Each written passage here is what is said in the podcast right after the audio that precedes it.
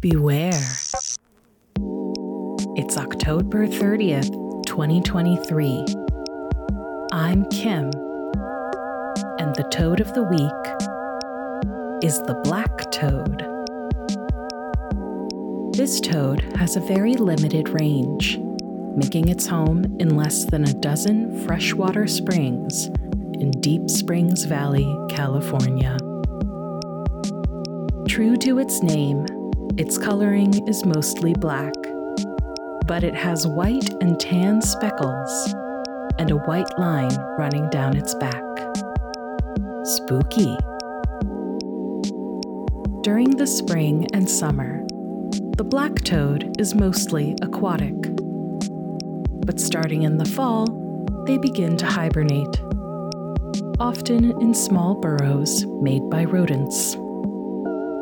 The exact months of hibernation are unknown, but the toads are observed to be active from around May to September.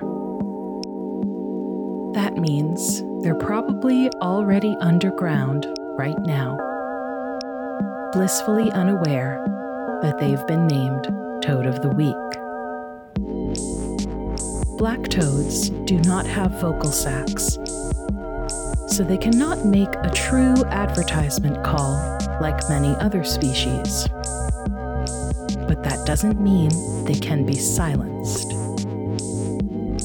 Instead, they make a small chirping noise that they use as a territorial call to ward off other males.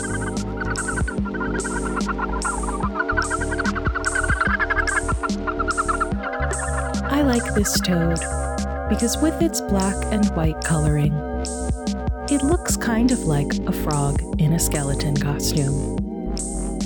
Or Phoebe Bridgers. And that's the toad of the week, and our last toad of the season.